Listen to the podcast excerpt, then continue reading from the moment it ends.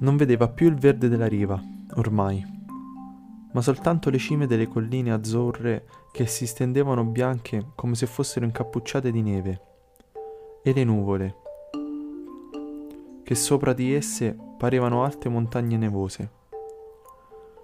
Il mare era molto scuro e la luce creava prismi nell'acqua. Le chiazze innumerevoli di plankton erano ora cancellate dal sole alto ed erano soltanto i grandi prismi profondi nell'acqua azzurra che il vecchio vedeva ora con le lenze dritte nell'acqua profonda un miglio. I tuna, i pescatori chiamavano così tutti i pesci di quella specie, e li distinguevano coi veri nomi quando andavano a venderli o a scambiarli con esche. Erano di nuovo scesi. Ora il sole era caldo e il vecchio lo sentiva sulla nuca e sentiva il sudore scorrergli nella schiena mentre remava. Potrei farmi portare dalla corrente, pensò, e dormire e passarmi un doppino di lenza intorno al pollice per svegliarmi. Ma oggi sono 85 giorni e devo fare una buona giornata di pesca. Proprio in quel momento, guardando le lenze, vide tuffarsi di colpo uno dei bastoncini sporgenti.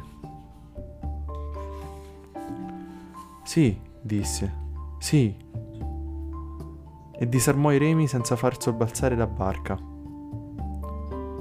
Si sporse a prendere la lenza e la tenne con delicatezza tra il pollice e l'indice della mano destra. Non sentì né sforzo né peso e tenne la lenza con leggerezza. Poi venne di nuovo. Questa volta era uno strappo di prova, né forte né pesante, e il vecchio sapeva esattamente che cos'era.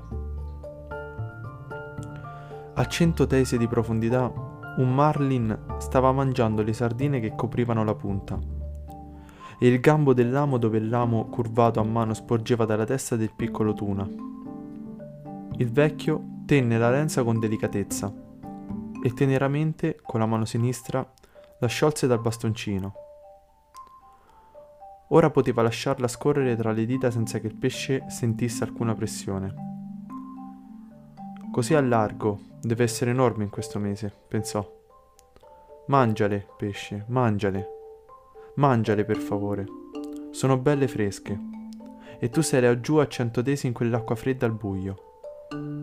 Fai un altro giro al buio e torna indietro a mangiarle.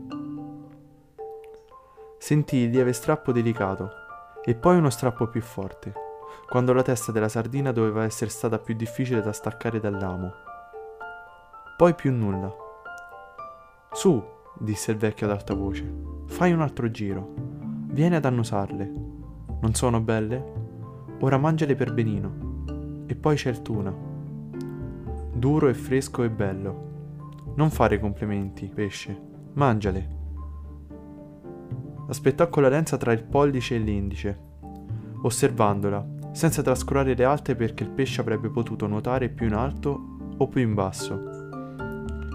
Poi sentì lo stesso lieve strappo delicato. Ora prende, disse il vecchio ad alta voce. Voglia Dio che prenda. Invece non prese. Se ne andò e il vecchio non sentì più nulla. Non può essersene andato, disse. Lo sa Cristo che non può essersene andato. Sta soltanto facendo un giro. Forse ha già buccato una volta e se ne ricorda. Poi sentì lieve strappo alla lenza e fu la felicità. Era soltanto un giro, disse. Ora prende. Fu la felicità a sentire lo strappo lieve e poi qualcosa di duro e incredibilmente pesante. Era il peso del pesce e il vecchio lasciò filare giù, giù, giù la lenza mentre si svolgeva la prima duglia di riserva. Mentre la lenza scendeva sdrucciolandogli lieve tra le dita, il vecchio continuava a sentire il gran peso nonostante la pressione del pollice e dell'indice fosse quasi impercettibile. Che pesce, disse. Lo tiene in bocca di traverso ora e se lo sta portando via. Poi si volterà e lo ingotterà, pensò. Non lo disse ad alta voce perché sapeva che a dirle le cose belle non succedono. Sapeva com'era grosso questo pesce e lo immaginava mentre si allontanava nel buio col tuna tenuto di traverso in bocca. In quel momento sentì che il pesce si fermava, ma il peso c'era ancora.